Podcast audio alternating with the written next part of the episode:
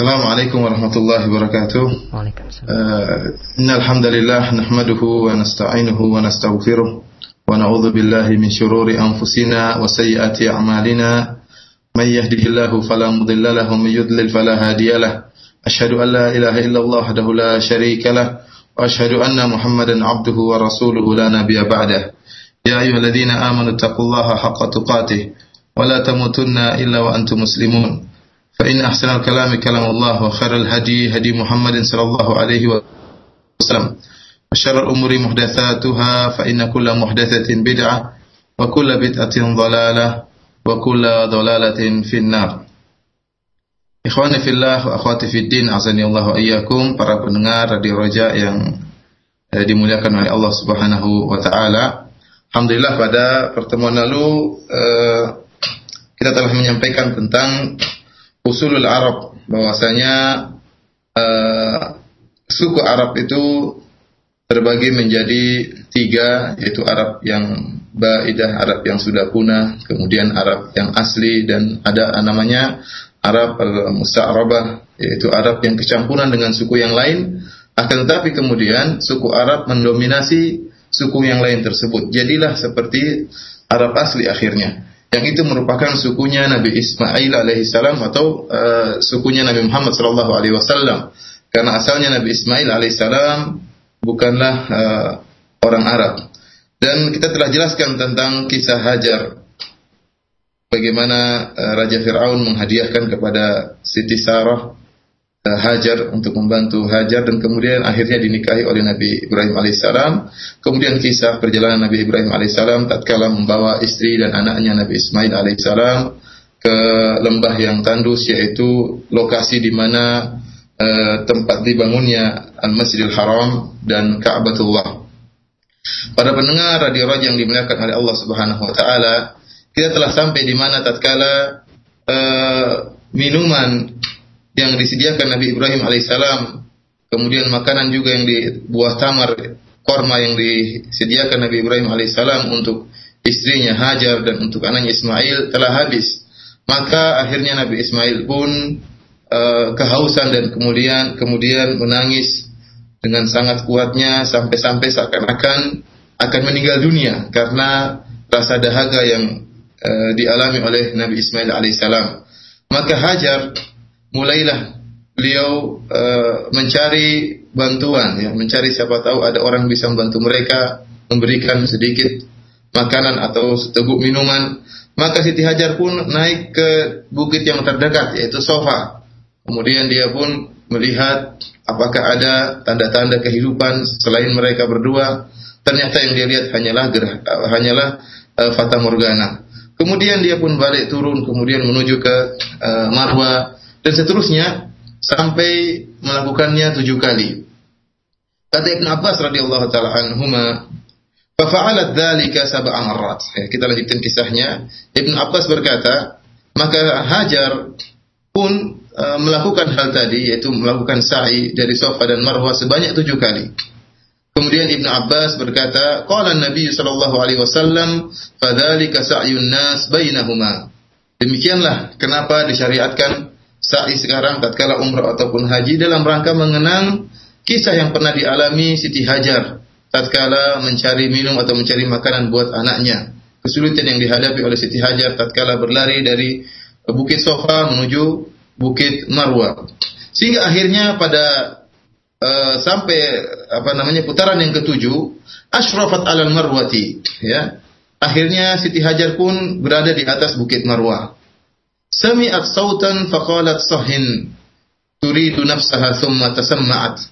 Ya, tiba-tiba tatkala Siti Hajar dengan uh, penuh apa namanya rasa genting yang dialaminya karena melihat kondisi anaknya yang seakan-akan mau meninggal dunia. Tatkala beliau berada di Bukit Marwah, beliau mendengar seperti ada sebuah suara. Maka dia pun berkata pada dirinya, "Diamlah kamu, Hajar. Diam, dengar suara apa itu." Maka dia pun tasammaat, yaitu berusaha mendengar dengan lebih saksama. Ya. Apa ada sepertinya ada suara. Kemudian dia mendengar lagi fasami'at aidan faqalat qad asma'ta in kana indaka ghiwathun ya. Kemudian akhirnya dia mendengar suara dan akhirnya Hajar pun berkata ke arah suara tersebut. Ya, kalau memang kau hendak menolong, silakan tolong kami. Ya, Hajar berbicara kepada suara tersebut karena dia yakin ada suara. Maka dia mengatakan, kalau kau memang hendak menolong, silakanlah tolong kami. Ternyata fa idza hiya bil malaki inda mawdi'i zamzam fabahatha bi aqibihi aw qala bi janahihi hatta dhahara al-ma. Ya. Ternyata yang muncul adalah malaikat, dikatakan adalah malaikat Jibril alaihissalam.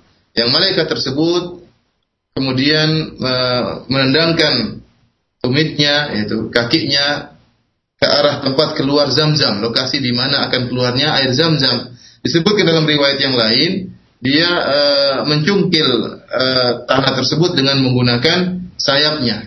Hatta zaharul ma. Akhirnya keluarlah air zam-zam dari tempat tersebut, yaitu dekat lokasi Nabi Ismail alaihissalam. Maka Hajar pun segera turun ke arah tempat tersebut, tatkala melihat air keluar dari dalam tanah yaitu air zam-zam, faja'alat tuhawwidhuhu wa taqulu biyadiha hakada. Wa ja'alat taghrifu minal ma'i fi. Maka Hajar karena melihat air yang keluar, dia khawatir air tersebut akan habis. Maka Hajar segera membuat seperti lingkaran kecil. Tuhawil, dia seakan-akan membuat danau kecil-kecilan agar air tersebut tertampung. Setelah airnya tertampung, maka dia pun mengambil air tersebut dan dimasukkan ke dalam tempat minumnya. Wahuwa yafuru ba'da. Dan air tersebut terus keluar. Ya. Apa kata Ibnu Abbas saat kala menceritakan tentang perbuatan Hajar yang dia membuat uh, seperti bendungan kecil-kecilan agar menampung air tadi. Qala Nabi sallallahu alaihi wasallam, "Yarhamullahu umma Ismail." Lau tarakat zamzam atau qala lau lam taghrif minal ma'i lakanat zamzamu ainan ma'ina. Apa kata Ibnu Abbas radhiyallahu taala anhuma? Nabi sallallahu alaihi wasallam bersabda, semoga Allah merahmati Ummi Ismail, yaitu semoga Allah merahmati Hajar. Kalau seandainya dia meninggalkan Zamzam mengalir, ya, dan tidak diambil, tidak dibuat seperti eh, genangan kecil atau danau kecil ya atau uh, untuk menampung air tersebut, apa kata Nabi wasallam? Lakanat zamzamu ainan ma'ina, maka air zam-zam tadi akan mengalir seperti sungai di atas uh, tanah ya. Oleh karena itu ikhwani fillah wa fiddin azanillahu wa iyyakum Ibnu al-Jauzi rahimahullah salah seorang ulama Hanabilah ya yang memiliki kitab uh, Talbis Iblis dia mengatakan bahwasanya sungguhnya munculnya air zam-zam itu merupakan nikmat dari Allah. Tatkala Allah mengutus uh, malaikat untuk menendang tanah sehingga keluar air zam-zam, itu merupakan nikmat murni dari Allah Subhanahu wa taala. Namun tatkala nikmat tersebut dicampuri dengan perbuatan manusia, yaitu perbuatan hajar yang membuat uh, seperti lingkaran kecil untuk menampung air zam-zam, maka akhirnya uh, manfaat zam-zam pun uh, terbatasi. Kalau seandainya Ummu Ismail Hajar membiarkan air zam-zam keluar, maka akan air zam-zam tadi akan menjadi sungai yang mengalir di di kota Mekah. Ya, namun semuanya tentunya ada hikmah dari Allah Subhanahu wa taala. Ikhwani fil akhwati fiddin azani Allah wa iyyakum akhirnya air zam-zam pun tidak menjadi sungai yang mengalir di kota Mekah akan tapi tertampung di tempat tersebut dan semuanya apa yang telah terjadi adalah dengan hikmah dari Allah Subhanahu wa taala. Dan air zam-zam disebut dengan zam-zam karena uh, dikasrotiha, karena banyak airnya. Ya, jadi kalau disebut ma'u zam-zam dalam bahasa Arab artinya air yang banyak ya, air yang banyak. Dan kita ketahui ikhwani fil afati fiddin azanillahu ayyakum para pendengar radio yang dimuliakan oleh Allah Subhanahu wa taala, air zam-zam ini memiliki keistimewaan yang sangat banyak ya. Ya, Rasulullah sallallahu alaihi wasallam bersabda dalam hadis yang hasan, "Ma'u zam-zam lima syuribalahu." Air zam-zam sesuai dengan niat orang yang minumnya ya. Dia ingin ingin sesuatu agar dimudahkan oleh Allah Subhanahu wa taala maka dia minum air zam-zam sambil berniat dengan keinginan dia atau cita-cita dia. Maka insya Allah akan dimudahkan oleh Allah Subhanahu wa taala. Dalam sebuah hadis yang diriwayatkan oleh Imam Muslim dalam sahihnya kisah tentang uh, Abu Dzar Al-Ghifari radhiyallahu anhu tatkala ingin bertemu dengan Nabi sallallahu alaihi wasallam maka Abu Dzar berjalan dari Gifar kemudian menuju kota Mekah dalam rangka untuk mencari Nabi Muhammad SAW. Tatkala sampai di Masjidil Haram, Abu Dhar kemudian bertanya kepada salah seorang kafir Quraisy tentang Nabi Muhammad. Tatkala mereka mengetahui Abu Dhar ingin bertemu dengan Nabi Muhammad, maka orang-orang pun, orang-orang kafir pun, musyrikin, kemudian datang memukuli Abu Dhar sampai akhirnya beliau pingsan dan berlumuran darah. Setelah itu Abu Dhar pun tidak berani bertanya-tanya lagi tentang di mana Nabi Muhammad. Maka dia pun tinggal di Masjidil Haram sembunyi-sembunyi ya.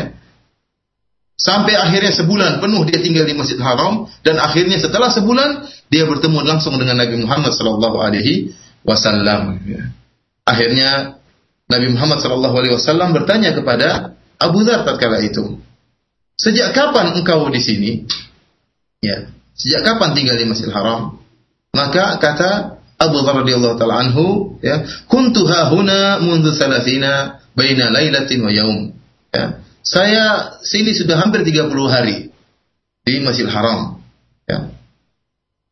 Kemudian kata Nabi sallallahu alaihi wasallam, "Faman kana yut'imuka?"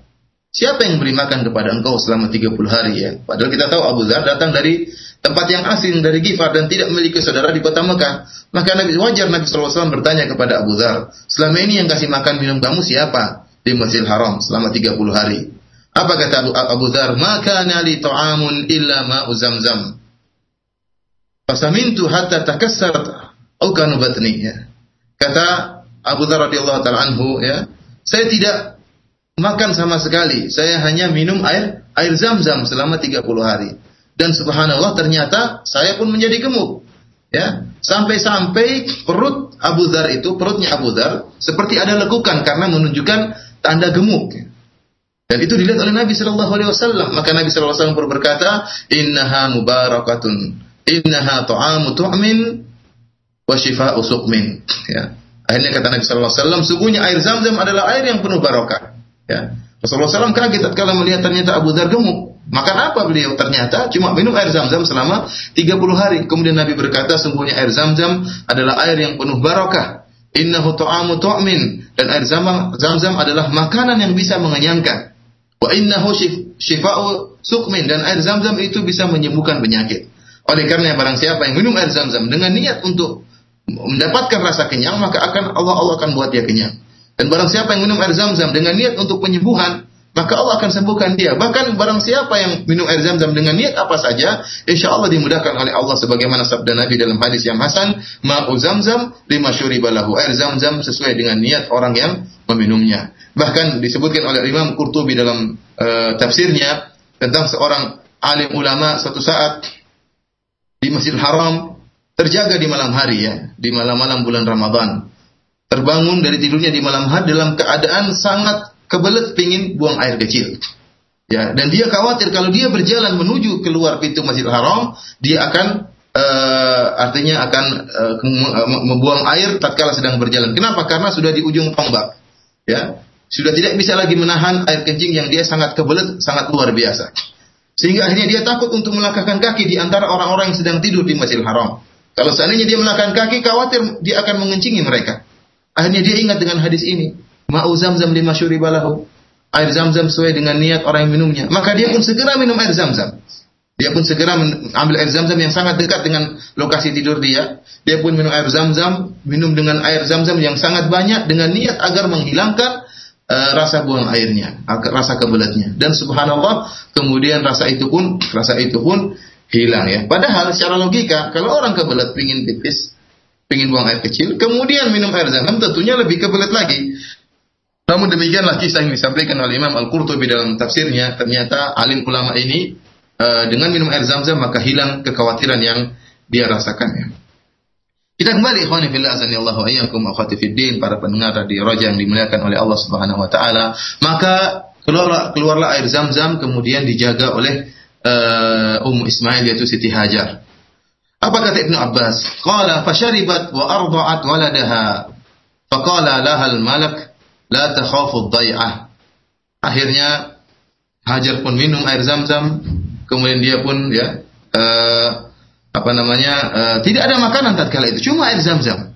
Ya, namun dengan air Zam-Zam yang diminum oleh Siti Hajar, ya bisa membuat mengeluarkan air susu dari uh, dari dari Hajar untuk menetai putranya Ismail, ya hanya dengan air zam-zam.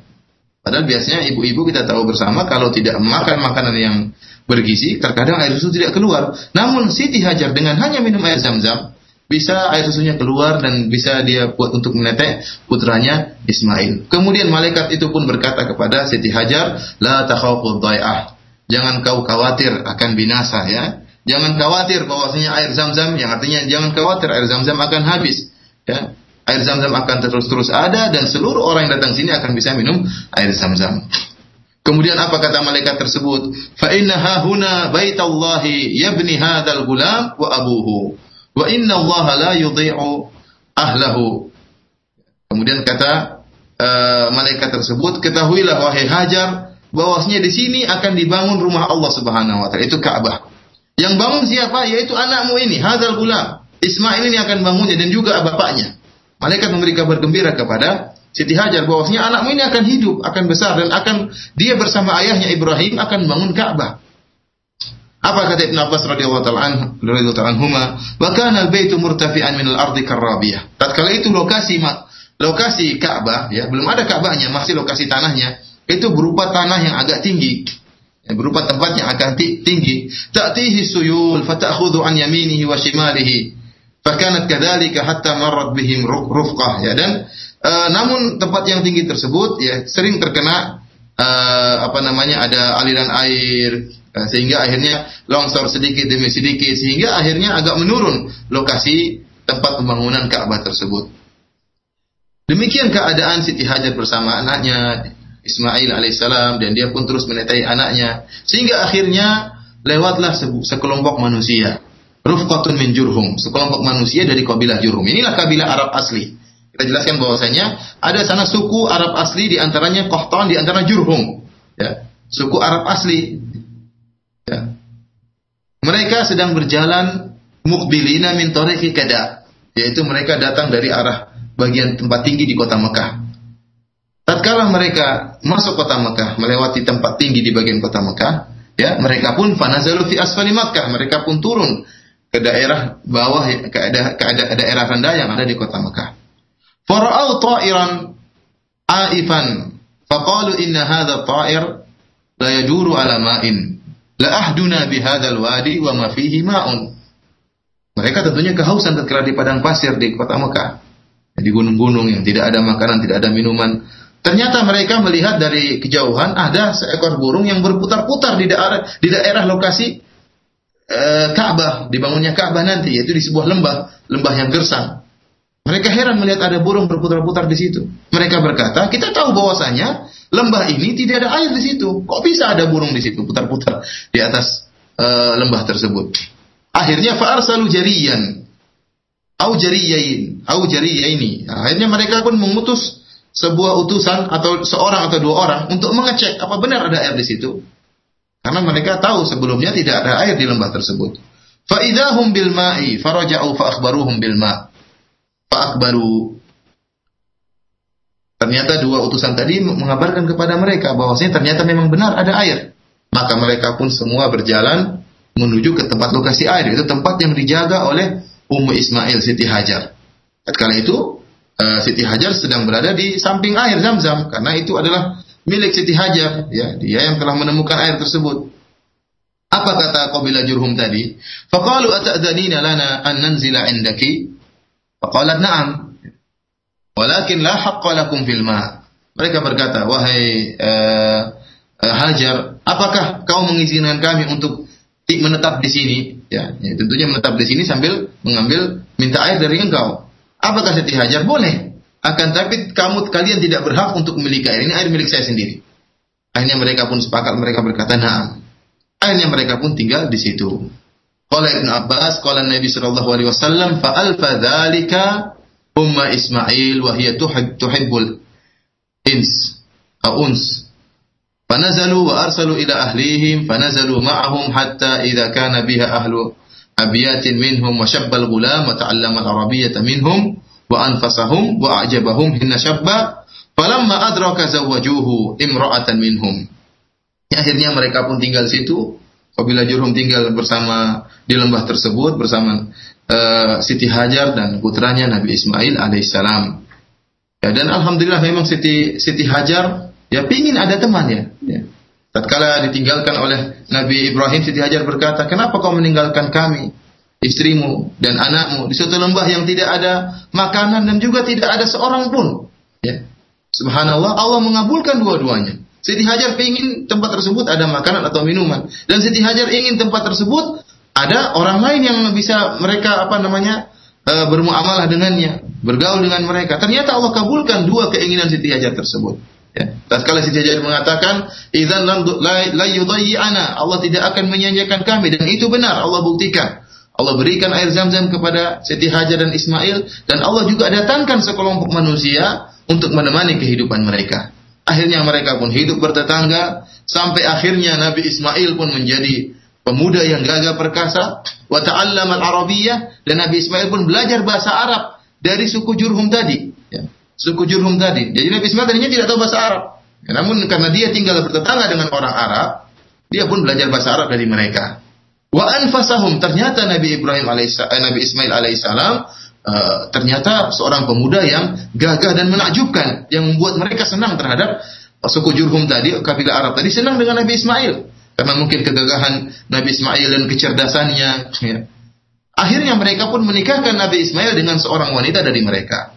Dari suku Jurhum, yaitu Jurhumiyah. Dan kemudian meninggallah Famatat Ummu Ismail. Kemudian Siti Hajar pun meninggal dunia. Disebutkan oleh uh, para ahli sejarah bahwasanya umur umur dari Siti Hajar ketika meninggal dunia umurnya adalah 90 tahun. Setelah itu apa kata Ibnu Abbas? Faja'a Ibrahimu ba'daha ba'da ma tazawwaja Ismail Ismail yutali'u tarikatahu. Ya. Kita lanjut kisahnya. Setelah itu ternyata Nabi Ibrahim alaihissalam datang menemui Ismail. Nabi Ibrahim mengecek tentang uh, keluarganya yang dia tinggalkan. Dia mengecek ternyata uh, dia tidak mendapati Nabi Ismail alaihissalam. Ini kisahnya Nabi Ismail sudah menikah dengan seorang seorang wanita. Coba perhatikan para pendengar radio raja yang dimuliakan oleh Allah Subhanahu wa taala. Dalam hadis ini yang diriwayatkan oleh Imam Bukhari ini tidak disebutkan tentang kisah penyembelihan Nabi Ismail. Ibrahim meninggalkan Siti Hajar dan Ismail tatkala masih kecil Ismail. Kemudian Ibrahim alaihissalam datang lagi setelah Ibrahim setelah Ismail mencapai dewasa dan sudah menikah. Tidak disebutkan tentang kisah penyembelihan Nabi Ismail. Dari sini, ya, sebagian ulama seperti Ibnu Tin mengatakan bahwasanya yang disembelih bukanlah Ismail alaihissalam. Yang diperintahkan oleh Allah untuk disembelih bukanlah Ismail alaihissalam, akan tapi yang diperintahkan untuk disembelih adalah Ishak alaihissalam. Ini adalah pendapat orang-orang Nasrani dan orang-orang Yahudi yang mereka mengatakan bahwasanya yang disembelih adalah uh, Ishak bukan Ismail. Karena mereka tahu orang-orang Yahudi Nasrani sepakat bahwasanya yang disembelih itu adalah nabi yang mulia. Dan mereka tahu bahwasanya Ishak adalah bapaknya Yakub dan Yakub adalah Israel. Bani Israel ada merupakan keturunan Nabi Yakub yang Nabi Yakub alaihissalam merupakan anak daripada Nabi Nabi Ishak. Sehingga mereka mengatakan yang disembelih bukanlah Ismail tapi yang disembelih adalah Nabi Ishak alaihissalam. Buktinya dalam hadis ini uh, Rasulullah SAW tidak menceritakan bahwasanya bahwasanya uh, Nabi Ibrahim alaihissalam datang sebelumnya. Tapi Nabi Ibrahim alaihissalam datang tatkala Nabi Ismail sudah menikah dengan seorang wanita dari kabilah Jurhum. Tidak disebutkan tentang kisah penyembelihan. Nanti insya Allah akan, akan kita bantah uh, pernyataan ini. Kita lanjutkan hadisnya. Ya. Tatkala Nabi Ibrahim alaihissalam datang mengecek anaknya yaitu Ismail dan ibunya Ismail sudah meninggal, Siti Hajar sudah meninggal. Falam yajid Ismaila fasa'ala imra'atahu anhu faqalat kharaja yabtaghi lana.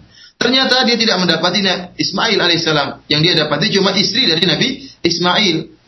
Maka Nabi Ibrahim pun bertanya kepada istri Nabi Ismail. Ke mana Ismail? Maka istrinya berkata, kharaja yabtaghi lana. Ismail sedang keluar, yaitu sedang berburu, mencari rezeki buat kami. Sedang berburu. Summa sa'alah an aishihim wa hayatihim. Kemudian Nabi Ibrahim bertanya kepada istrinya tentang bagaimana kondisi kehidupan kalian. Wahai istri Ismail, bagaimana kondisi kehidupan kalian? Bagaimana keadaan kalian? Faqalat nahnu bisyarrin, nahnu fi dhiqin wa shiddah. Apa kata istri Ismail? Dia mengeluh. Istri yang pertama, istri pertama dari Nabi Ismail mengeluh. Dia mengatakan, kami dalam keadaan jelek, kami dalam keadaan sempit, kami dalam keadaan susah. Fasyakat ilaih. Kemudian dia pun mengeluhkan kehidupannya kepada Nabi Ibrahim. Kesulitan yang dihadapi, kehidupan antara dia dengan Ismail yang sulit dia sampaikan kepada Nabi Ibrahim alaihissalam.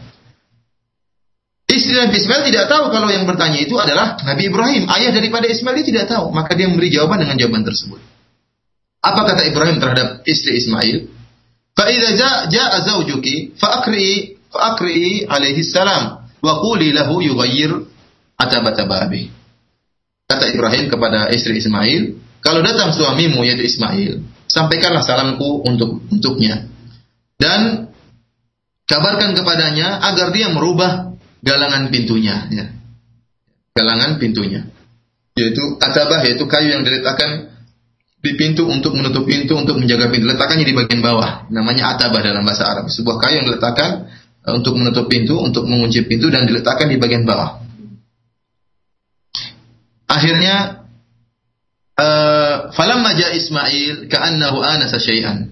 Ismail tatkala pulang rumah, seakan-akan dia mendapati ada sesuatu di rumahnya. Dia merasakan kayaknya sesuatu, ada sesuatu di rumah. Maka dia berkata kepada istrinya, "Hal ja'akum min ahadin?" Apakah ada orang yang datang kepada engkau? Qalat na'am. Istrinya berkata, iya tadi ada datang seorang. Syekhun kada wa kada. Ya. Dia mengatakan datang seorang sudah tua. Ya. Dalam riwayat disebutkan uh, istri Ismail seakan-akan merendahkan Ibrahim. Sudah tua mungkin gini-gini disebutin ya. Sebutin ayah. Dia tidak tahu kalau itu adalah ayahnya Nabi Ismail. Fasa'alana angka dan si kakek tua itu bertanya kepada ke, kepada kepada saya tentang engkau. Maka aku pun mengabarkannya ya dan e, tentang dirimu. Kemudian orang tua kakek tua tadi juga bertanya tentang bagaimana kehidupan kita. Maka aku kabarkan kepadanya bahwasanya kami kita hidup dalam keadaan sulit, dalam keadaan sempit, dalam keadaan susah. Ya.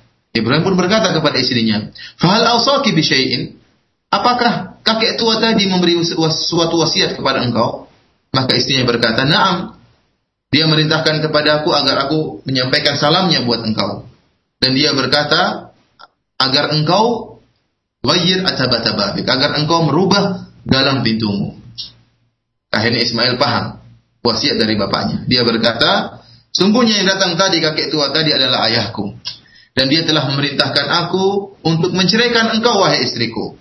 Ilhaqi bi ahlik. Kata Nabi Ismail, ilhaqi bi ahlik. Pulanglah engkau ke rumah orang tuamu. Akhirnya istri pertama ini pun dicerai. Kenapa? Karena dia mengeluh dengan kehidupan yang yang dihadapinya. Para pendengar radio yang dimuliakan oleh Allah Subhanahu wa taala. Akhirnya apa? Fatallaqaha wa tazawwaja minhum ukhra. Nabi Ismail pun menceraikan istri yang pertama dan menikah dengan wanita wanita yang lainnya. Di sini para ulama membicarakan tentang uh, kalimat atabat, atabat babik.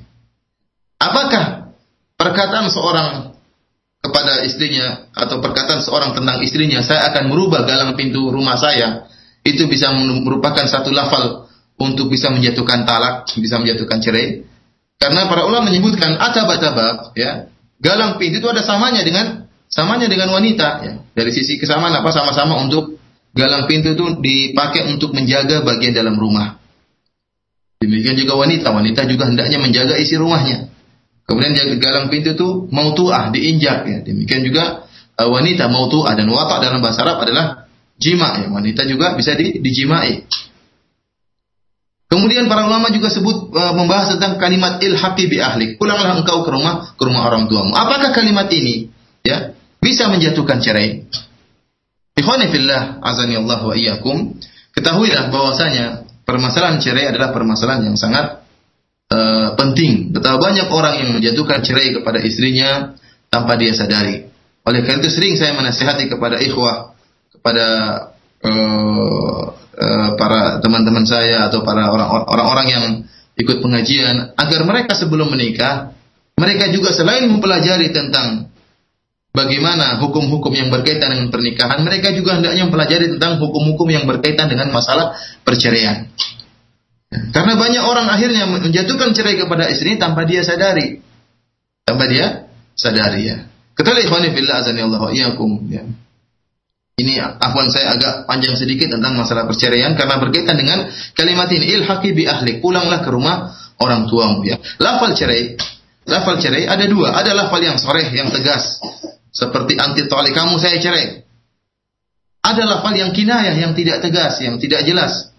Seperti tadi pulanglah ke rumah orang tuamu atau uh, tidak ada lagi perempuan di rumahku. Itu kalimat-kalimat yang uh, tidak jelas tentang perceraian. Tapi bisa bisa menjatuhkan cerai kalau ternyata orang yang mengucapkan itu berniat untuk menceraikan. Jadi sinilah para ulama membedakan kalau kalimat jelas kamu saya cerai atau, atau kamu telah terceraikan ya itu jelas jatuh cerai. Tidak perlu niat, tidak perlu niat. Kata Rasulullah SAW, salasun jidduhunna jiddun wa hazluhunna jiddun.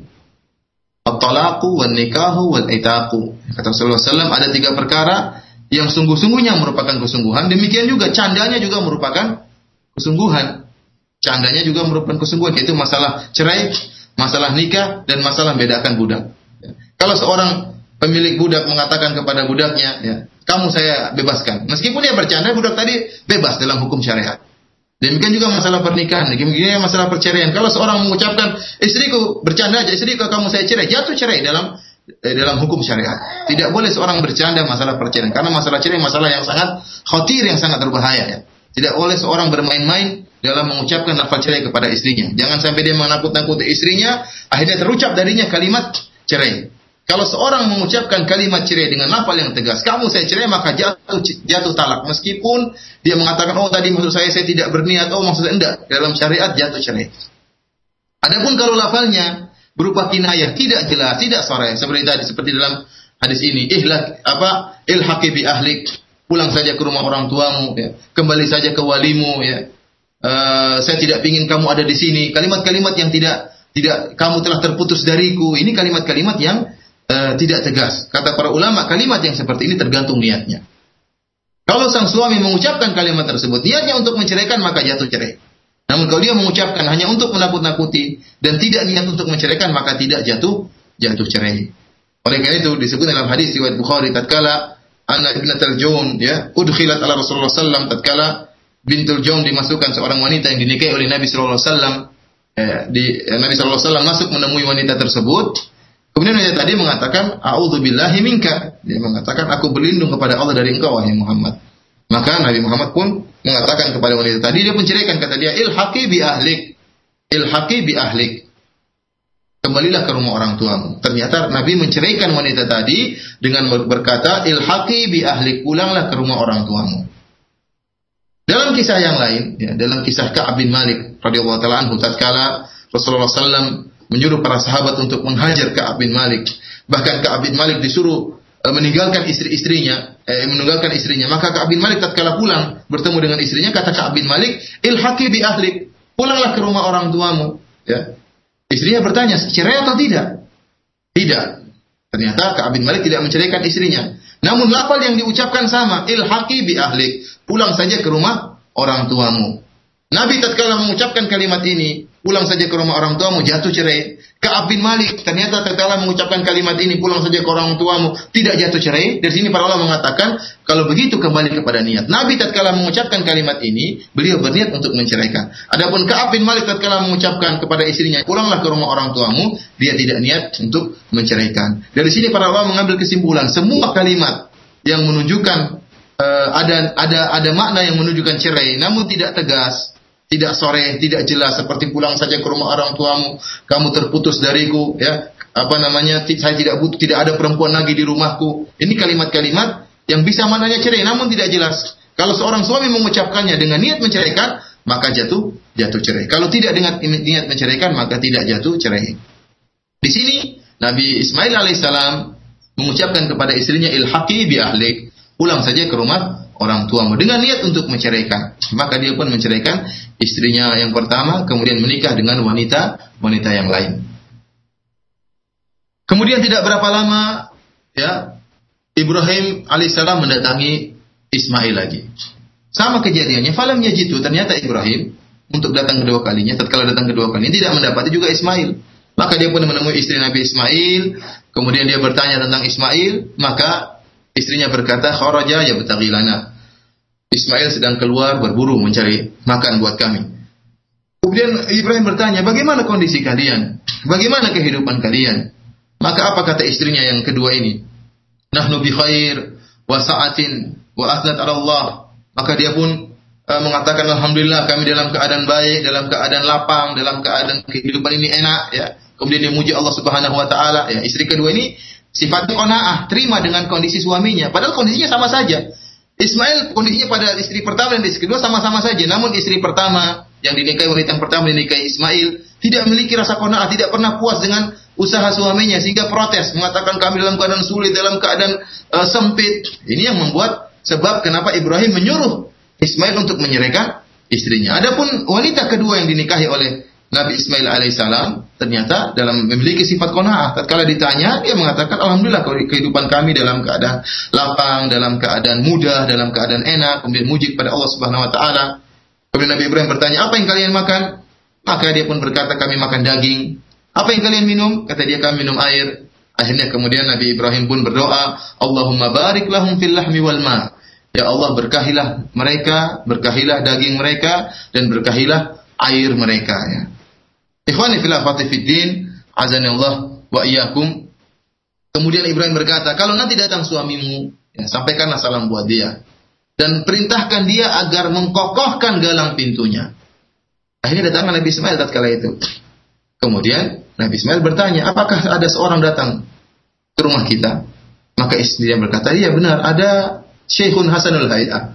Ada seorang tua yang apa namanya Uh, Masya Allah penampilannya bagus ya. Jadi istri kedua ini muji. Kalau istri pertama tadi ada syekh yang kondisinya nggak beres datang ke sini tadi. Ada pun istri kedua mengatakan nggak ada seorang tua datang dalam keadaan kondisi yang bagus.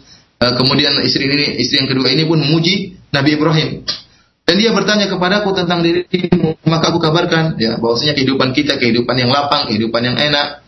Maka Ibrahim berkata, apa yang dia wasiatkan kepada engkau? Istrinya berkata, e, dia memberi salam kepada engkau dan menyuruhmu untuk mengkokohkan galang pintumu. Apa kata Ismail? Itu adalah ayahku dan engkau adalah galang pintu. Maka ayahku memerintahkanku untuk tetap memegang engkau, membiar apa, memegang, mengkokohkan engkau sebagai sebagai istriku. Kemudian tidak berapa lama setelah berapa lama kemudian datang lagi Nabi Ibrahim untuk yang berulang kalinya. Ternyata eh, pada kedatangan yang terakhir ini Nabi Ibrahim bertemu dengan Nabi Ismail. Tatkala itu Nabi Ismail ya beri nablan lahu tahta dauhatin qariban min zamzam. Nabi Ismail sedang duduk di sebuah pohon di bawah sebuah pohon yang rindang yang besar sambil uh, apa namanya uh, meruncingkan uh, busur panah ya, meruncingkan anak panah ya, meruncingkan anak panah. Dan itu dilihat oleh Nabi Ibrahim alaihissalam. Ya. Tatkala Nabi Ismail melihat ayahnya datang, qama ilaihi fasana'a kama yasna'ul walidu bil walad wal waladu bil walid. Tatkala Nabi Ismail melihat ayahnya datang, maka dia pun segera berdiri. Kemudian memeluk ayahnya sebagaimana pertemuan seorang ayah dan anak ya disebutkan dalam uh, riwayat bahwasanya mereka berdua saling berpelukan sampai mereka berdua sampai menangis karena mungkin sudah lama tidak tidak bertemu. Setelah bertemu kemudian Nabi Ibrahim pun berkata kepada Ismail, "Ya Ismail, inna Allah amarani bi amrin." Qala fasna ma amaraka rabbuk. Kata dia wahai, wahai, wahai putraku Ismail, sungguhnya Allah telah merintahkan aku dengan sebuah perintah. Kata Ismail, ya, ya ayahanda, silakan laksanakan perintah Tuhanmu. Apa kata Ibrahim? Wa tu'inuni? Apakah kau membantu saya, wahai putraku? Kata Ismail, u'inuka, saya akan bantu engkau, wahai ayahanda. Tatkala itu disebutkan bahwasanya Nabi umur Nabi Ibrahim sudah mencapai 100 tahun dan umur Ismail tatkala itu sekitar 30 tahun. Apa kata Ibrahim? Fa inna Allah amarani an abniya hahuna baitan fa asyara ila akamatin murtafi'atin Kemudian kata Nabi Ibrahim, sungguhnya Allah Subhanahu wa taala telah merintahkan aku untuk membangun sebuah rumah di tempat sini, sebuah uh, rumah Allah di di suatu tem di tempat ini sambil menunjukkan ke arah lokasi Ka'bah. Setelah itu akhirnya mereka berdua pun membangun Ka'bah, ya. Ismail membawa batu kemudian dioper kepada Ibrahim dan Ibrahim kemudian mengatur batu tersebut sampai akhirnya tinggilah bangunan bangunan Ka'bah ya. Kemudian uh, Ismail mengambil Hajar Aswad, kemudian Ibrahim pun meletakkan Hajar Aswad pada pada tempatnya. Ya. Tatkala mereka berdua sa, sa, sedang membangun Ka'bah, ya, berdua saling over mengover uh, batu untuk membangun Ka'bah. Mereka berdua, Nabi Ibrahim dan Nabi Ismail berdoa, Rabbana taqabbal minna innaka antas samiul alim. Kata mereka berdua, ya Allah, ya Tuhan kami, terimalah dari kami amalan amalan baik kami ini. Sungguhnya engkau maha mendengar, lagi maha mengetahui. Subhanallah, tatkala salah seorang salaf salafus saleh membaca ayat ini, Rabbana taqabbal minna innaka antas samiul alim. Dia berkata, Subhanallah, Khalilur Rahman. Ini Nabi Ibrahim adalah kekasih Allah Subhanahu wa taala. Ya bni Baitar Rahman sedang membangun rumah Allah Subhanahu wa taala. Bi rahman dengan perintah Allah Subhanahu wa taala. Kemudian masih khawatir amalnya tidak diterima, maka salah, seorang salafus saleh ini pun menangis kalau membaca ini. Gimana kondisi Nabi Ibrahim, Nabi Ismail? Keduanya adalah seorang, keduanya adalah nabi. Keduanya sedang membangun Ka'bah atas perintah Allah. Yang dibangun bukan rumah rumah Allah Subhanahu wa taala. Namun mereka berdua masih khawatir tidak diterima amalan mereka. Mereka berdoa, Rabbana taqabbal minna, Rabbana taqabbal minna, Rabbana taqabbal minna. Ya Allah, ya Rabb, ya Rabb kami, terimalah amalan kami, terimalah amalan kami. Terus mereka ucapkan sambil membangun bangun Ka'bah. Oleh karena itu, ikhwani fillah, azani Allah ya'akum, akhwati fid din, para pendengar dari Raja yang dimuliakan Allah Subhanahu wa taala. Demikianlah orang yang bertakwa. Khawatir. Khawatir kalau amalan tidak diterima oleh Allah Subhanahu wa taala. Walladzina hum min khasyati rabbihim musyfiqun. Orang-orang yang mereka uh, apa namanya? Walladzina yu'tu yu'tuna ma ata wa qulu wa qulubuhum wajilatun annahum ila rabbihim raji'un. Yaitu orang-orang yang mereka melakukan apa yang telah mereka lakukan. Kemudian hati mereka takut. Bosnya mereka akan kembali kepada Allah Subhanahu wa taala. Tatkala membaca ayat ini Aisyah bertanya kepada Nabi, "Apakah mereka orang-orang yang disebut oleh Allah Subhanahu wa taala yang hati mereka itu takut Apakah mereka adalah orang-orang yang mencuri, yang berzina, ya, yang berbuat kesyirikan? Apa kata Nabi Shallallahu Alaihi Wasallam? Ya, la ya siddiq. Ya, ini orang-orang yang hati mereka takut bukan orang-orang pelaku maksiat, bukan peminum khamar, bukan berzina. Akan tetapi mereka telah melakukan dengan sholat atau puasa atau sodakah, ya, mereka telah banyak melakukan amalan soleh, namun hati mereka khawatir, takut kalau amalan mereka tidak diterima oleh Allah Subhanahu wa Ta'ala. Oleh karena itu, para pendengar radio yang dimuliakan Allah Subhanahu wa rasa khawatir, rasa ketakutan amalan kita tidak diterima oleh Allah itu muncul dengan sendiri, tidak bisa kita buat-buat. Oleh karena itu, para hamba Allah, jika antum dapati dalam diri antum masih khawatir amalan antum tidak terima, maka itu merupakan tanda kebaikan. Tanda kebaikan. Lihatlah bagaimana Nabi Ibrahim dan Nabi Ismail sedang membangun rumah Allah, Sambil mengangkat batu mereka berdua terus mengulang-ulangi doa Rabbana taqabbal minna Rabbana taqabbal minna. Ya Allah terimalah amalan kami terimalah amalan kami. Itu rasa takut yang timbul dalam hati mereka.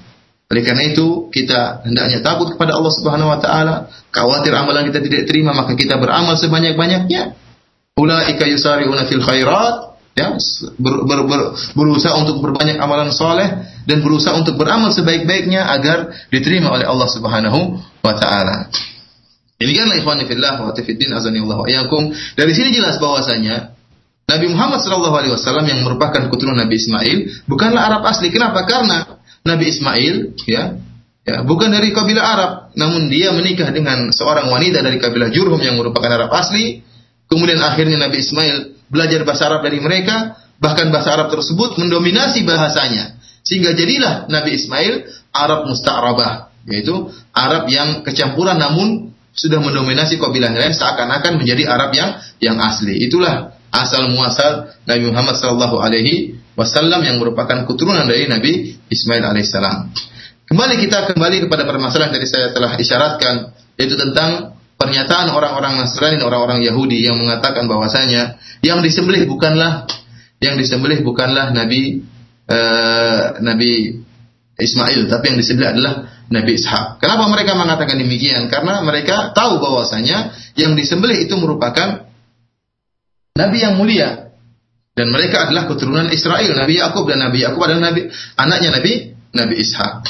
Kita katakan bahwasanya ya uh, ayat dalam Al-Qur'an menunjukkan bahwasanya yang disembelih adalah Nabi Ismail, bukan Nabi Nabi Ishak. Kemudian adapun hadis yang tadi kita bacakan ya, Meskipun tidak disebutkan dalam riwayat Bukhari ini bahwasanya Nabi Ibrahim datang sebelum menikahnya Nabi Ismail, namun disebutkan dalam riwayat-riwayat yang lain, riwayat-riwayat yang hasan atau sahih, bahwasanya Nabi Ibrahim suka menyebut anak dan istrinya dengan menaik naiki buruk dari negeri Syam menuju uh, kota Mekah. Ada riwayat disebutkan sebulan sekali Nabi Ibrahim uh, menyunguk uh, anak dan istrinya. Intinya Nabi Ibrahim alaihissalam sudah mendatangi Nabi Ibrahim, Nabi Ismail dan ibunya Hajar di kota Mekah sebelum sebelum uh, kedatangan beliau tatkala bertemu dengan istri Ismail sebelum menikahnya Nabi Ismail alaihissalam. Dan ini menunjukkan bahwasanya adanya kisah penyembelihan Nabi Ismail sebagaimana yang dikisahkan oleh Allah Subhanahu wa taala dalam dalam Al-Qur'an. Di antara ayat yang menunjukkan bahwasanya yang disembelih bukanlah Nabi Ismail eh, yang disembelih bukanlah Nabi Ishak tapi Nabi Ismail dalam surat Hud, ya, tatkala uh, malaikat datang menemui Nabi Ibrahim, apa kata Allah Subhanahu wa taala? Fabasyarnaha bi Ishaq. Wa min wara'i Ishaq Yaqub. Ya, para, para malaikat pun memberi kabar gembira kepada istri Nabi Ibrahim. Itu siapa? Siti Hajar yang sudah lama tidak tidak mengandung. Para malaikat memberi kabar gembira kepada Siti Hajar bahwasanya dia akan melahirkan Ishak. Dia akan melahirkan seorang anak yang namanya Ishak. Wa min wara'i Ishak Yakub kemudian nanti uh, Ishak juga akan uh, melahirkan apa? akan memiliki keturunan yang namanya Yakub. Ishak akan memiliki keturunan yang namanya Yakub. Jadi dalam surat Hud ini Allah Allah kabarkan kepada uh, kepada kita bahwasanya para malaikat memberi kabar gembira kepada Ibrahim dan istrinya bahwasanya Siti Hajar akan punya anak namanya Ishak. Kemudian Allah kabarkan lagi wa min wara Ishak Yakub. Bahwasanya Ishak ini juga ya nanti akan punya anak namanya Yakub. Artinya wahai Siti Hajar, wahai Ibrahim alaihissalam, kalian akan punya cucu namanya Yakub yang Yakub itu merupakan anak dari Ishak. Jelas bahwasanya Nabi Ibrahim sudah dikabarkan bahwasanya Ishak akan punya anak. Lantas kalau ternyata setelah itu Allah menyuruh Nabi Ibrahim untuk menyembelih Ishak, ya ini artinya nggak nyambung. Padahal Allah sudah kabarkan Ishak akan punya anak. Gimana saya? Ibrahim akan protes ya Allah, bagaimana saya akan menyembelih si Ishak anak saya? Dia akan mati. Sedangkan engkau telah mengabarkan Ishak ini akan punya anak namanya Yakub. Saya rasa para pendengar insya Allah paham ya. ya. E, jadi kalau yang disembelih adalah Ishak, maka tidak tidak nyambung karena Allah telah mengabarkan Ishak ini akan punya anak namanya Yakub. Oleh karena itu ini merupakan dalil yang paling kuat kata Al Imam Ibnu Katsir rahimahullah dalam tafsirnya ini merupakan dalil yang paling kuat bahwasanya yang disembelih adalah Ismail yang akan disembelih adalah Ismail bukanlah bukanlah Ishak. Kita bacakan kisah penyembelihan tersebut uh, dalam surat Safat ya. Tatkala Nabi Ibrahim alaihissalam sudah berdakwah kepada kaumnya dan mereka terus menolak dakwah Nabi Ibrahim alaihissalam maka Allah menyebutkan kisahnya wa qala inni dhahibun ila rabbi sayahdin rabbi habli minas salihin akhirnya Nabi Ibrahim berkata kepada kaumnya saya akan pergi menuju Allah Subhanahu wa taala dan Allah akan beri petunjuk kepadaku kemudian Nabi Ibrahim berdoa rabbi habli minas salihin ya Rabbku ya, anugerahkanlah kepadaku anak-anak yang soleh anak-anak yang yang soleh apa kata uh, kata Allah Subhanahu wa taala fabasyarnahu bi, bi gulamin halim. Kami pun memberi kabar gembira kepada Ibrahim dengan seorang putra yang sangat sabar. Ya. Seorang putra yang yang sangat sabar, yaitu Nabi Ismail alaihissalam. Dan semua telah sepakat, baik orang-orang Yahudi maupun orang-orang Nasrani, sepakat bahwasanya anak pertama dari Ibrahim adalah Ismail. Mereka sepakat semua. Anak pertama dari Ibrahim adalah Ismail. Adapun Ishak adalah anak yang kedua. Mereka semua sepakat. Padahal dalam Taurat dan Injil disebutkan bahwasanya uh, Allah memerintahkan Nabi Ibrahim untuk menyembeli anaknya satu-satunya.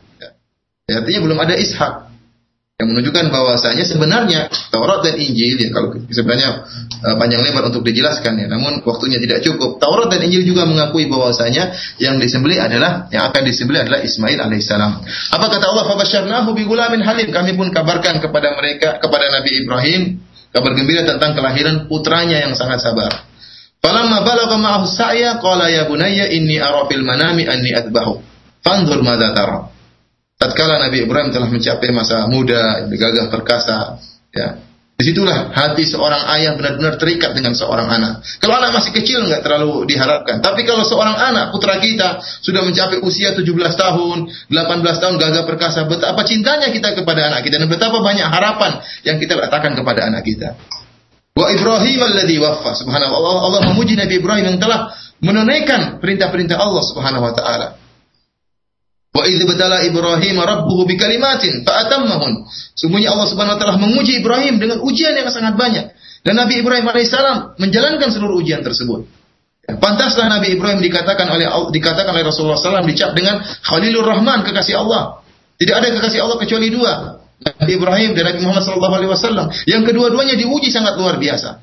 Lihatlah Nabi Ibrahim alaihissalam untuk menguji kasihnya, cintanya kepada Allah Subhanahu wa taala, Allah menguji dengan cintaan dia di dunia. Bukankah Nabi Ibrahim sangat cinta kepada Ismail tatkala masih kecil? Bukankah dia cinta kepada istrinya Siti Hajar? Namun Allah uji. Allah suruh Nabi Ibrahim meletakkan istri dan anaknya di tempat yang jauh di kota Makkah. Kemudian padahal itu sudah berpuluh-puluh tahun menunggu kelahiran anak. Menunggu kelahiran Ismail. Tatkala lahir malah disuruh diasingkan, suruh jauh.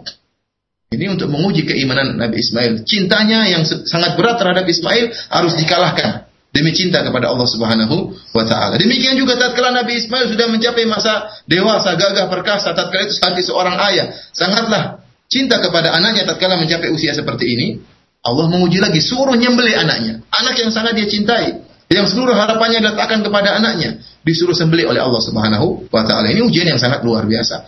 Allah ingin melihat mana cinta yang didahulukan. Apakah cinta kepada Allah atau cinta kepada anaknya?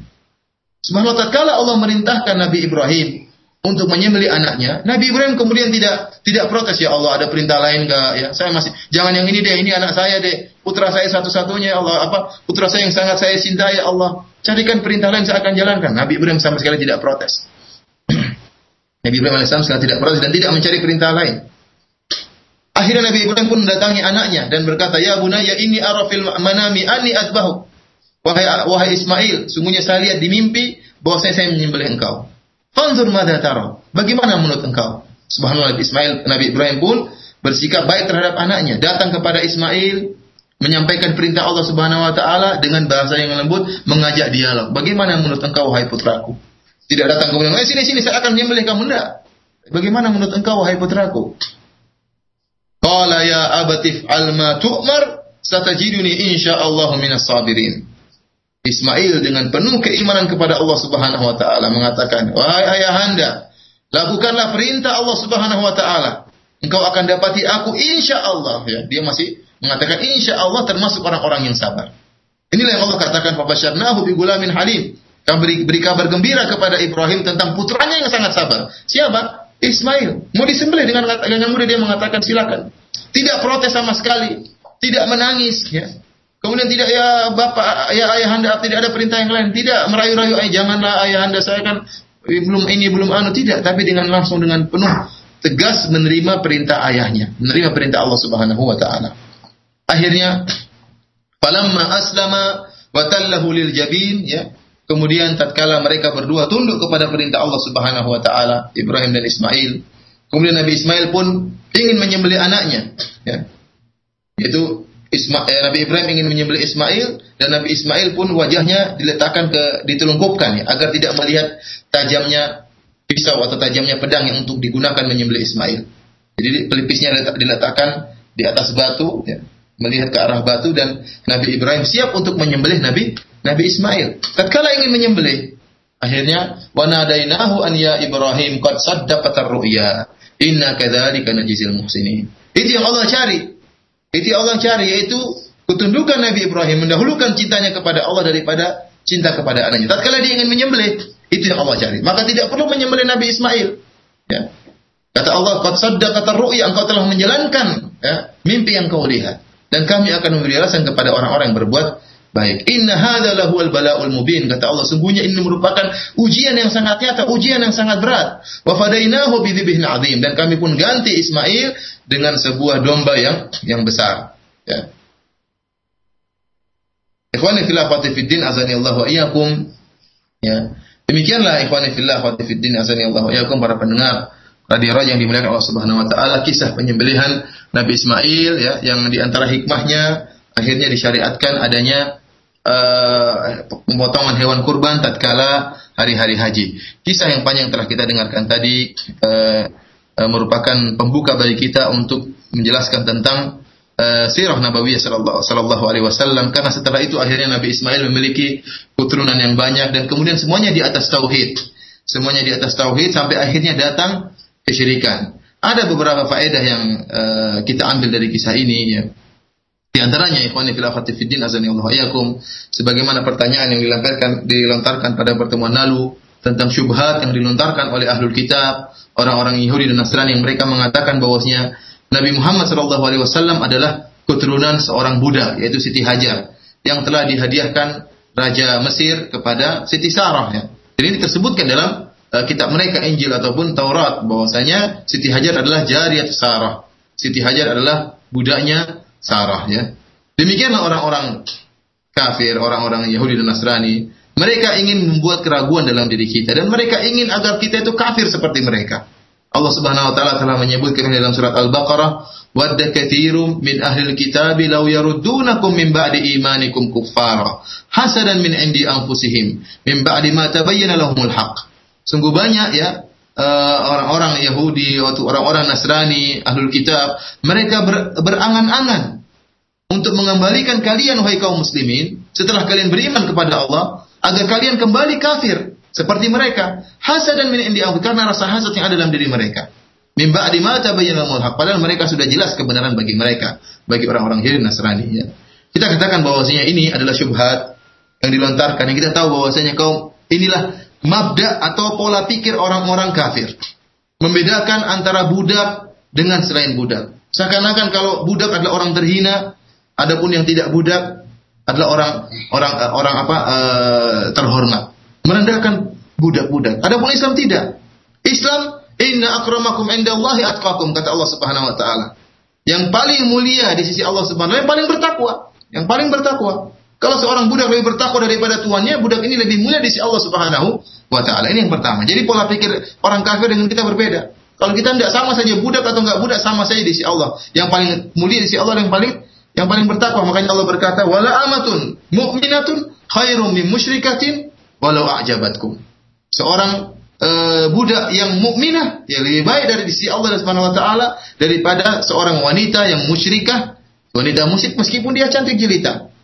Allah menilai yang Allah nilai adalah masalah hati, masalah keimanan. Jika seorang budak ternyata imannya tinggi kepada Allah, maka dia di sisi Allah sangatlah sangatlah tinggi. Ini yang pertama. Yang kedua, tidak jelas dalam riwayat yang sahih bahwasanya Hajar adalah uh, seorang budak ya. Tidak jelas bahkan di riwayat bahwasanya riwayat yang riwayat sejarah yang menceritakan bahwasanya Hajar adalah kanat Amirah dulu adalah uh, seorang uh, bangsawan yang kemudian akhirnya ditawan oleh raja Mesir tersebut. Asalnya dia seorang seorang bangsawan ya. Kemudian taruhlah kalau memang Hajar adalah seorang budak, tidak jadi masalah. Buktinya telah dinikahi oleh Nabi Ibrahim alaihissalam. Bukankah Nabi Ibrahim seorang nabi? Apakah kita tidak memuliakan istri seorang nabi? Nabi Ibrahim adalah seorang nabi juga di di sisi orang-orang Yahudi dan Nasrani. Apakah kita katakan Nabi Ibrahim sangat rendah menikah dengan seorang budak? Tidak. Kalau sudah sudah menikah dengan dengan apa uh, dengan Siti Hajar ya, dihadiahkan dari Sarah kepada Nabi Ibrahim, Siti Hajar dihadiahkan Sarah kepada Nabi Ibrahim, menunjukkan Hajar bukan lagi seorang seorang budak. Meskipun dia pun seorang budak, dia pun toh telah dinikahi oleh Nabi Ibrahim alaihissalam dan tentunya kedudukan dia pun akan menjadi tinggi setelah menikah dengan seorang seorang nabi. Toh dia adalah istri istri seorang nabi. Kemudian ternyata dalam Injil dan Taurat disebutkan bahwasanya Siti Hajar adalah nabi, nabiyah atau siddiqah. Nah, bahwa disebut dalam Injil dan Taurat bahwasanya Siti Hajar adalah nabi atau wanita yang jujur dipuji oleh Allah Subhanahu wa taala dalam Injil maupun Taurat. Yang pujian ini tidak pernah diberikan kepada Siti Sarah. Tidak ada dalam Injil dan Taurat disebutkan bahwasanya Sarah adalah seorang nabi atau siddiqah. Tidak ada. Tapi yang ada pujian dalam Taurat dan Injil adalah Siti Hajar adalah seorang nabi atau seorang wanita yang siddiqah, seorang wanita yang yang jujur.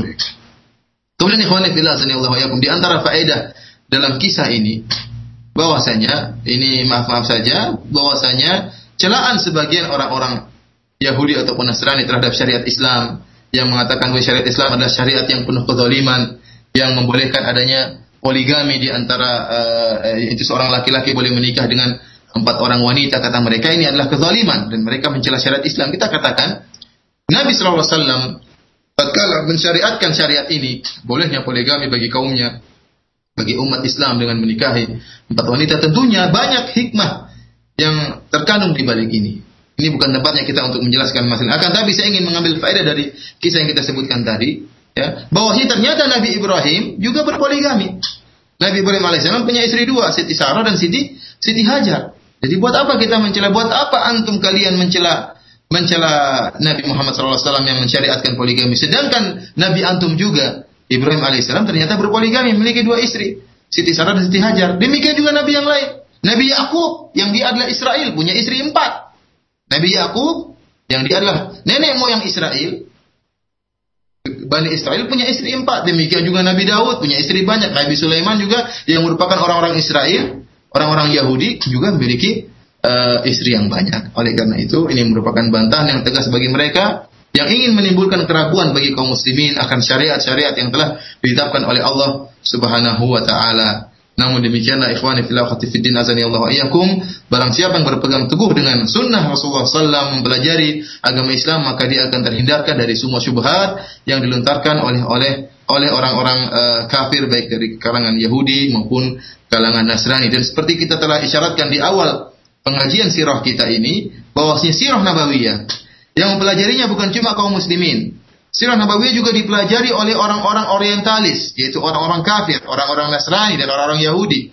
Mereka juga mempelajari Sirah Nabawiyah bukan untuk mengambil faedah, tapi untuk mencela Islam, untuk menimbulkan keraguan. Oleh karena itu kita berhati-hati, kita harus ngerti betul bagaimana sirah nabawi yang benar, mana mana hadis-hadis yang sahih dan mana hadis-hadis yang lemah, bahkan hadis-hadis yang palsu. Karena terkadang mereka berdalil dengan hadis-hadis yang lemah atau hadis yang palsu untuk menimbulkan, melancarkan syubhat dan menimbulkan keraguan di hati-hati kaum mukminin. Demikian saja para pendengar radio Raja yang dimakan Allah Subhanahu wa taala apa yang bisa kita sampaikan pada kesempatan kali ini. Kurang lebihnya saya mohon maaf kalau ada pertanyaan uh, dipersilahkan. Kalau saya tahu jawabannya saya akan berikan jawaban. Kalau tidak, bisa ditanyakan kepada ustadz-ustadz yang lain.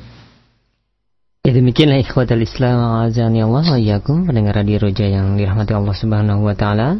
Sesi materi yang disampaikan oleh Ustaz Firanda Hafizahullah taala mengenai sirah nabawiyah yang semoga kita dapat mengambil faedah apa yang beliau sampaikan dan tiba saatnya bagi kita untuk sesi soal jawab bagi Anda yang ingin bertanya perihal pembahasan kita pada siang kali ini yaitu sirah nabawiyah anda bisa menghubungi di line telepon di 021 823 6543 atau bisa melayangkan pertanyaan melalui pesan singkat di nomor 081 989 6543 dan kita angkat penelpon pertama. Assalamualaikum warahmatullahi wabarakatuh. Waalaikumsalam warahmatullahi ya. wabarakatuh. Ya. Dengan Abu Salsabila ya di Bekasi. Ya, iya. Ya, silakan Abu Salsabila langsung pada Ustaz. Assalamualaikum Ustaz. Uh, Waalaikumsalam warahmatullahi wabarakatuh. Uh, ini Ustaz tadi mengenai ah, kata-kata uh, yang tandanya adalah serius, seriusnya juga apa? Serius. Uh, saya pernah begini, saya jengkel sekali dengan istri saya dulu, marah sekali gitu kan. Sampai saya nggak tanya itu sampai beberapa hari gitu uh, terus istri saya tuh nangis kan. Uh, terus saya nanya gitu ke saya kenapa begini begini? kan. Uh, terus saya bilang gini jadi ya kalau memang udah nggak mau ngelayanin lagi nggak mau ini lagi ya udah nyingkir aja saya bilang gitu. Apakah itu sudah termasuk apa saya ini apa jatuh talak atau gimana? Soalnya saya nggak tahu gitu. Benar-benar nggak tahu tapi nggak ada niatan untuk ke situ gitu kan. Terima kasih gitu aja. Assalamualaikum warahmatullahi wabarakatuh. Assalamualaikum Ikhwan fillah khawati fiddin asani Allah yakum para pendengar radio yang dimuliakan Allah Subhanahu wa taala. Saya katakan masalah kalimat cerai ada merupakan kalimat yang sakral dan kalimat yang khatirah, kalimat yang sangat berbahaya.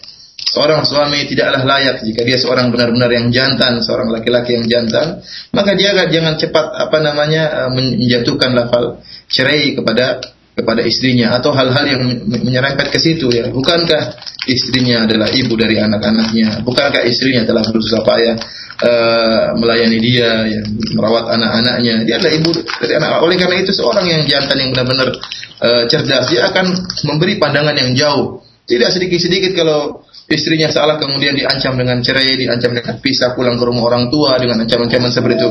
Masih banyak nasihat yang bisa disampaikan kepada istrinya. Bukankah uh, dia ingin uh, istrinya bisa berubah menjadi istri yang baik. Tapi kalau setiap istrinya salah kemudian dia ancam dengan cerai ini adalah bukan sikap laki-laki yang baik. Kemudian sebaliknya saya ingatkan kepada para ibu-ibu, para wanita sekalian ya, berusaha untuk melayani uh, suami dengan sebaik-baiknya, terutama yang seperti disebutkan tadi masalah ranjang ya. Bukankah di antara hikmah menikah kata Rasulullah SAW ya ma'syarul syabab man istata'a minkumul ba'ah falyatazawwaj. Fa innahu ahsanu lil farj wa aghaddu lil basar. Ya kata Rasulullah SAW wahai para pemuda barang siapa di antara kalian mampu baik dari sisi uh, harta di sisi nafkah dan juga kekuatan untuk berjima mampu untuk menikah maka nikahlah. Apa hikmahnya kata Rasulullah SAW karena nikah itu bisa menjaga pandangan dan bisa menjaga kemaluan oleh karena itu di antara uh, hikmah pernikahan, seorang wanita bisa menjaga kemaluan suaminya dan bisa menundukkan pandangan suaminya. Oleh saya katakan bahwa seorang istri yang perhatikan ranjangnya, memperhatikan penampilannya, berusaha menundukkan pandangan suaminya agar pandangan suaminya tidak jelalatan, dia berhias, dia bermaca, ya, memakai parfum yang uh, apa berbau harum, ya, sehingga bisa menyenangkan hati suaminya, membersihkan tempat tidurnya, di insya Allah dia akan mendapatkan pahala yang besar. Karena itulah di antara hikmah dari pernikahan. Adapun kalau seorang istri yang kemudian tidak memperhatikan penampilannya, ya, tidak menjaga kebersihan ranjangnya, masalah ranjang masalah yang sangat uh, masalah yang sangat riskan, hati-hati ya, berusaha untuk diperhatikan dengan sebaik-baiknya. Kalau dia tidak perhatikan penampilannya, tidak perhatikan ranjangnya, kemudian suaminya pun jengkel, maka ini keluar daripada hikmah pernikahan. Apalagi sampai tatkala suaminya kepingin kemudian dia nolak, tidak mau, tidak menuruti uh, kemauan suaminya, maka bisa dilaknat oleh Allah Subhanahu wa taala sebagaimana dalam hadis hadis. Oleh karena Rasulullah SAW menyebutkan kalau seorang suami menginginkan istrinya untuk berhubungan, maka Rasulullah merintahkan untuk memenuhi panggilan suaminya segera saat itu juga. Dalam satu hadis kata Rasulullah SAW, wa inkanat ala qatab. Meskipun sang istri sedang berada di atas ontai, sedang ber, bersafar, tahu-tahu suaminya berubah pikiran menyuruh istrinya untuk melayaninya, maka hendaknya dia langsung turun dari ontanya kemudian melayani suaminya. Saat itu juga. Kenapa? Karena syahwat itu datang tiba-tiba. Kapan saja syahwat bisa mendatangi suaminya. Demikian dalam riwayat yang lain Rasulullah SAW, wa inkanat ala tanur, meskipun sang istri sedang bakar roti, ya, karena orang-orang Arab sedangnya makan roti, kalau sedang bakar roti atau suaminya kepingin dia untuk melayani suaminya, maka rotinya ditinggal. Kata para ulama, meskipun rotinya tadi hangus, meskipun rotinya terbakar rusak. Ya, meskipun mubazir tidak jadi masalah. Kenapa? Karena ada masalah yang lebih besar yaitu melayani suami. Jangan dia mengatakan tunggu mas sebentar, rotinya sebentar lagi masak. Enggak, tinggalin layani suami. Dalam rangka untuk menjaga kemaluan suami dan untuk menjaga pandangan suami. Ya. Namun ikhwan fillah fatifidin azani Allah yakum yang namanya rumah tangga mesti ada uh, apa namanya hal-hal yang bisa mengganggu ketenangan rumah tangga itu wajar. Namun ingat seorang suami yang baik tidak setiap ada kesalahan istrinya kemudian mengancam dengan perceraian. Alhamdulillah al-akh di sini sudah sudah menyesali perbuatannya dan saya harap tidak mengulanginya lagi. Tidaklah dia mengancam dengan ancaman cerai kecuali kalau memang Eh, kesalahan yang sangat parah dan sangat fatal yang berkaitan dengan agama, yang berkaitan dengan kelangsungan uh, agama anak-anak mereka. Ini mungkin boleh dia mengancam dengan ancaman cerai. Adapun dalam setiap kesalahan diancam cerai maka tidak boleh. Adapun perkataan tadi ya, uh, kalau kamu tidak mau melayani saya lagi maka minggir. Ya itu bukan bukan perkataan yang yang soreh.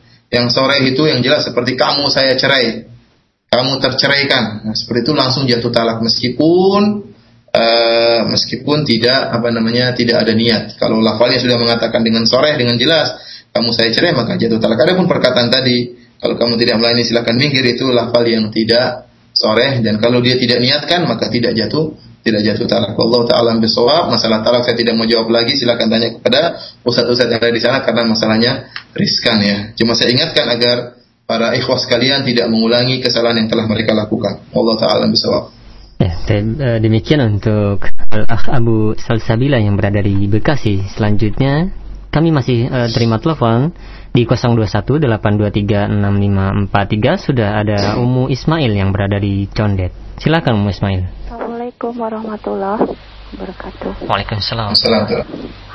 Afan Ustaz sebelumnya tidak sesuai dengan tema karena saya butuh jawaban. Uh, saya itu kan lagi hamil 6 bulan Terus uh, saya juga penderita sakit jantung. Insya Allah nanti tiga bulan yang akan datang saya harus menjalani operasi sesar yang untuk yang ketiga kalinya. Dokter itu kan menyarankan saya untuk steril karena karena dengan kontrasepsi yang lainnya itu tidak baik untuk uh, kesehatan jantung saya dan sangat berbahaya. Di samping itu kan saya ini nanti yang ketiga kalinya untuk sesar. Jadi kalau uh, saya ambil saya ambil keputusan untuk steril itu apa sesuai dengan Islam apa tidak ya dokter ya? Ya. Eh dokter, Pak Ustadz, nah hanya ya. itu saja. Mungkin, ya. Sebelumnya Assalamualaikum warahmatullahi wabarakatuh. Assalamualaikum wabarakatuh. Iya gimana Ustadz? Mau dijawab? Uh, tunggu, Afwan saya nggak paham steril itu gimana maksudnya? Uh, maksudnya diangkat uh, ininya Ustadz, uh, rahimnya Ustadz. Jadi tidak tidak ha, tidak akan hamil lagi ke depannya. Oh, tidak akan melahirkan lagi? Iya, betul. Uh, intinya ya ya ukhti yang bertanya ya. Kalau memang ternyata dokter mengatakan kalau mengandung lagi bisa membahayakan kehidupan ukhti ya mbak ini bisa meninggal dunia kalau dengan melahirkan lagi atau mengandung lagi kalau yang benar-benar kan ya itu pernyataan dokter dan dokter yang dipercaya atau beberapa dokter ya, kalau memang kenyataan seperti itu insya Allah tidak mengapa. Namun yang jadi masalah benar nggak pernyataan tersebut? Bahwasanya uh, kalau melahirkan lagi bisa membawakan uh, mengantar kepada kematian. Ini kembali kepada ahlinya kembali kepada dokter ya. Tentunya kalau memang ternyata hamil bisa menyebabkan kematian maka steril saja tidak jadi masalah. Tapi tadi saya katakan cek dulu kebenaran akan kabar tersebut. Ini yang saya pahami dari pertanyaan ukti saya. Mungkin bisa jadi saya salah paham, bisa ditanyakan kepada ustadz yang lain. Allah taala al Ya demikian untuk Umu Ismail berada di Condet. Selanjutnya kami beralih untuk pertanyaan yang berada di pesan singkat. Yang pertama Ustaz, eh, Assalamualaikum warahmatullahi wabarakatuh. Ada beberapa ya, uh, ada beberapa pertanyaan yang senada mengenai materi kita pada siang kali ini itu mengenai buku apa yang harus kami sebagai jadikan rujukan khususnya kami sebagai orang awam ya, agar uh, atau apa hadis-hadis yang berada di buku tersebut itu sahih. Jadi uh, buku apa hmm. saja yang harus kami jadi rujukan untuk membaca uh, sirah nabawiyah ini?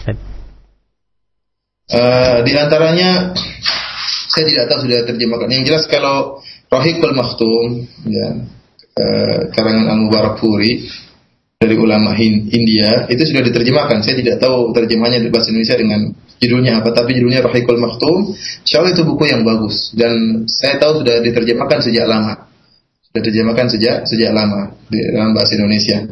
Insya Allah untuk ukuran awam itu buku sudah sudah bagus meskipun dia tidak panjang lebar kemudian tidak menyampaikan syubhat untuk ibadah tidak karena memang itu buku yang ringkas dan padat yang menceritakan tentang sejarah Nabi Shallallahu Alaihi Wasallam. Adapun bagi para penuntut ilmu di sana ada buku-buku yang lebih yang bisa berbahasa Arab ada buku-buku yang lebih uh, baik lagi seperti Asir An-Nabawiyah As-Sahihah karangan Akram Al-Umari ya. Ini uh, sirah yang menceritakan apa uh, apa namanya menyampaikan hadis-hadis yang sahih dan mengkritik hadis-hadis yang yang lemah.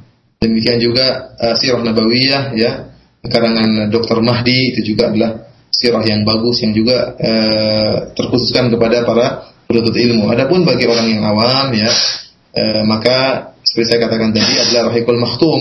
Adapun seperti Sirah Ibnu Hisham, maka di situ masih ada sanad-sanad yang bercampur tentunya terkadang dia tidak bisa membedakan mana yang sahih dan mana yang yang dhaif. Akan tapi secara umum buku-buku sirah tersebut uh, insya Allah baik ya semuanya baik tinggal kalau ada sesuatu yang mengganjal di hati bisa ditanyakan kepada para ustadz ya. Yang jelas dibaca ya, yang jelas buku sirah dibaca tidak hanya di disimpan di perpustakaan atau disimpan di rumah tapi dibaca. Ya, uh, buku itu karangannya Syekh Syafi Rahman Al-Mubarakfur tadi ya? Iya, iya. Saya, saya rasa sudah diterjemahkan itu. Iya, betul. Sudah diterjemahkan. Ya, selanjutnya masih di pesan singkat. Assalamualaikum warahmatullahi wabarakatuh. Ada yang bertanya, Ustadz, mengapa Nabi Ibrahim itu dijuluki sebagai bapaknya para nabi atau bapaknya orang Muslim? Syukron. Uh, karena Allah alam karena nabi nabi-nabi yang sangat banyak itu dari kalangan Bani Israel. Nabi-nabi yang sangat banyak itu dari kalangan Bani Israel. Jadi tadi Ishak, terus Yakub, kemudian Daud, kemudian Sulaiman, kemudian Musa, kemudian Isa, ya. Kemudian juga dari Nabi Ibrahim ada Nabi Ismail yang akhirnya uh, timbullah Nabi Muhammad Shallallahu Alaihi Wasallam. Maka disebut dengan bapak dari uh, apa namanya para nabi ya. Karena uh, jelas ya seluruh bapak para nabi Nabi Adam alaihissalam akan tapi silsilah antara Nabi Adam sampai nabi-nabi uh, yang lain jauh silsilahnya. Artinya keturunannya jauh. Berbeda dengan Nabi Ibrahim alaihissalam anak-anak beliau anak Nabi Ibrahim langsung nabi yaitu Nabi Ishak Nabi Ismail dan anak Nabi Ishak juga nabi-nabi banyak sehingga pantaslah dikatakan sebagai bapaknya para nabi dan di antara anak Nabi keturunan Nabi Ismail adalah Nabi Muhammad wasallam Allah taala alam bisawab Ya demikian eh, dan selanjutnya kami beralih kembali di line telepon di 021 823 6543. Assalamualaikum warahmatullahi wabarakatuh. Waalaikumsalam warahmatullahi wabarakatuh. Afwan Umi dengan siapa tadi maaf? Dengan Umu Wildan Bekasi. Umu Wildan Bekasi ya silakan Umu Wildan. Nah ini Pak Ustadz saya pernah baca, mungkin mungkin saya salah gitu ya. Uh, eh apa namanya Nabi Ishak itu putranya Siti Sarah betul apa apa benar apa, apa salah gitu ya. Terus nomor dua ini agak menyimpang sedikit Pak Ustadz. Terus apa yang dimaksud dengan awal ibadah itu haram sebelum ada tuntunannya dari Rasulullah contohkan hadisnya dan ayatnya bisa oh. Ustaz. Iya, baik. Ya, Ibu, Ibu ya. Kasih, ya. Iya, ya, terima kasih. Assalamualaikum Waalaikumsalam. Ya, silakan Ustaz.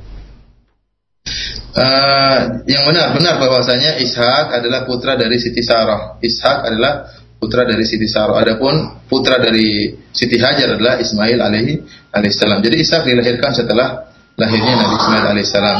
Adapun kaidah yang disebut oleh para ulama bahwasanya al asal dalam ibadah adalah haram ya karena asalnya seorang tidak boleh membuat syariat asalnya namanya ibadah adalah taklif ibadah adalah taklif pembebanan dari Allah Subhanahu wa taala kepada hamba-hambanya ya asalnya seorang sebelum datang syariat ibadah enggak enggak enggak beribadah asalnya dia tidak sholat asalnya dia tidak puasa sebagaimana perjalanan kehidupan Nabi Shallallahu Alaihi Wasallam asalnya para sahabat ya masih minum khamar asalnya masih makan makanan yang haram, asalnya tidak sholat, asalnya tidak puasa. Kemudian datang syariat pembebanan. Akhirnya mereka diharamkan minum khamar. Akhirnya mereka disuruh untuk sholat. Akhirnya mereka untuk disuruh untuk puasa. Akhirnya mereka disuruh untuk haji. Demikian datang syariat sedikit demi sedikit. Karena syariat merupakan taklif pembebanan kepada uh, hamba-hamba Allah agar Allah menunjukkan peribadatan hamba-hamba ciptaan Allah, makhluk Allah kepada Tuhan mereka yaitu kepada Rabbul Alamin Allah Subhanahu wa taala. Dari sini para ulama menyebutkan kaidah bahwasanya asal dalam ibadah adalah haram. Ya. Asalnya tidak ada ibadah, tidak boleh seorang bikin ibadah baru. Sebagaimana dahulu, asalnya tidak ada sholat, asalnya tidak ada puasa, asalnya tidak ada haji, sampai kemudian disyariatkan oleh Allah melalui lisan Rasulullah SAW, ada syariat sholat, ada syariat zakat. Oleh karenanya, e, kaidah ini sering digunakan oleh para ulama tatkala untuk membantah e, peribadatan-peribadatan yang timbul yang baru.